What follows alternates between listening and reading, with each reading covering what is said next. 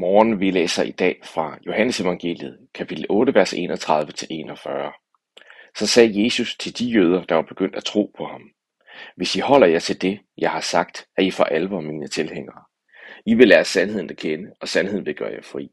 Gør os fri, svarede de. Hvad mener du? Vi er Abrahams efterkommere og har aldrig nogensinde været slaver for nogen. Hør nu her, svarede Jesus. Den, der gør noget forkert, er slave af sin selvoptagethed. En slave bliver I ikke i familien altid, men det gør sønnen. Hvis sønnen gør jeg fri, så vil I være virkelig fri. Jeg ved godt, at I er Abrahams efterkommere, men I er ude på at slå mig ihjel, fordi I ikke kan acceptere det, jeg har sagt.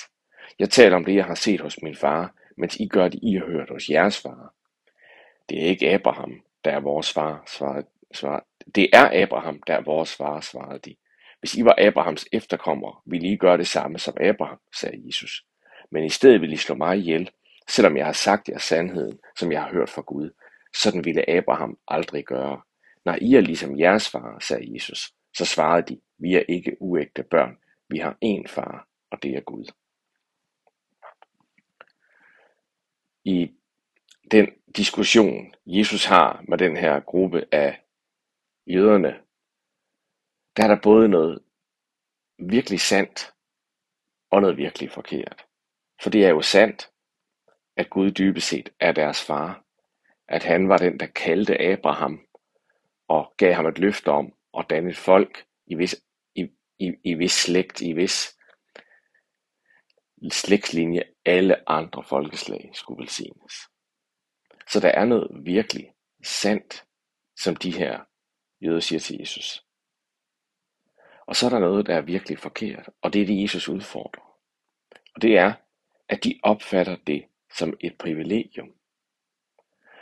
Så når de kan sige til Jesus, vi har aldrig været trælle for nogen, vi har aldrig været slaver for nogen, så har de fuldstændig glemt deres egen historie. Så har de glemt, at det var kun fordi Gud greb ind og sendte Moses og befriede dem fra slaveri i Ægypten, at de blev frie. De har simpelthen glemt, at de er Guds folk, fordi Gud har befriet dem, fordi Gud har frelst dem, fordi Gud har grebet ind. Man kan sige, de har glemt nåden. De har glemt, at man alene har et forhold til Gud igen nåden, igen Guds handling. Det er ham, der opretter pakten og tager byrden på sig og følger sit folk og befrier det. Alt det havde de glemt. Og dermed havde de gjort deres tro på Gud og deres forhold til Gud til et privilegium, til noget de så at sige har ret til,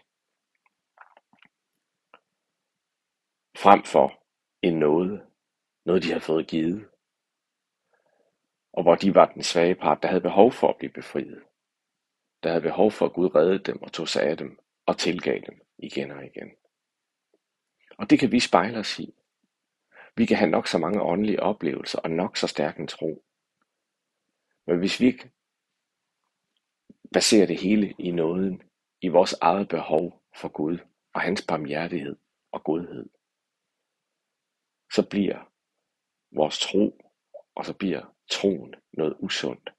Så bliver det et privilegium, noget vi tager som en selvfølge, og så kan vi ikke kende, kende Gud, når han virker som den, der griber ind, og som den, der frelser, den, der befrier. Derfor kunne jøderne her heller ikke kende ham i Jesus, i Jesu gerninger, i Jesu undervisning, i alt det, Jesus gjorde. De kunne ikke se, at det var Gud selv. De har fået et helt andet billede af Gud. Det er det, vi kan tage med fra de her vers ind over vores eget liv. At vi har et forhold til Gud, fordi han har ragt ud til os. Han elskede os først. Han har frelst. Han har tilgivet. Han genopretter. Og derfor kan vi være Guds børn. Amen. Far i himlen, vi beder om din velsignelse over den her dag, at vi må hvile i nåden, og i vores forhold til dig har vi, fordi du elskede først. Amen.